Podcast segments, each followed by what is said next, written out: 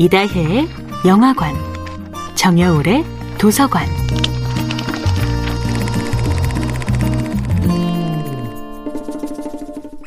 안녕하세요. 여러분과 아름답고 풍요로운 책 이야기를 나누고 있는 작가 정여울입니다.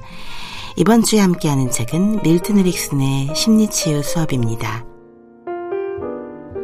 에릭슨의 심리치유 수업의 핵심은 무의식 깊은 곳에 숨어 있는 나는 괜찮아질 것이다 라는 긍정적 자기암시를 끌어내는 것입니다. 의식화되어 있는 불리한 정보는 망각하고 무의식에 잠재된 유리한 정보를 끌어내는 것이지요. 에릭슨은 환자를 직접 보지도 않고 환자의 이야기만 듣고도 증상을 치유했다고 합니다. 환자의 머릿속에 가득 찬 나는 왜 이 병이 낫지 않는 것이지? 라는 비관적인 생각을 망각하게 만들므로써 환자 자신에게 이미 치유의 힘이 내재하고 있음을 일깨워주는 것입니다. 어떤 여의사가 에릭슨에게 전화해서 이렇게 말했습니다.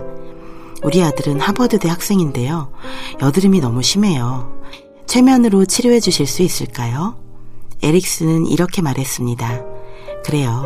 그런데 굳이 나한테까지 데려올 필요가 있을까요? 크리스마스 휴가를 어떻게 보내실 계획입니까? 그녀가 말했습니다. 보통은 병원에 휴가를 내고 벨리에 가서 스키를 타요. 그렇군요. 그럼 이번 크리스마스 휴가에는 아드님을 꼭 데려가세요. 오두막을 하나 구해서 거기 있는 거울이란 거울은 모조리 없애세요. 식사도 안에서만 하고 손거울은 핸드백 안주머니에 넣어두고요. 그들은 스키를 타면서 휴가를 보냈고 아들은 거울을 전혀 볼 수 없었습니다. 2주 만에 여드름이 말끔히 사라졌다고 합니다. 에릭슨이 보기에 여드름은 거울을 다 없애면 치료할 수 있다고 합니다. 외모에 집착하는 마음 자체를 끊어내면 가벼운 피부 질환 정도는 가뿐하게 이겨낼 수 있을 정도로 우리의 무의식은 강인합니다.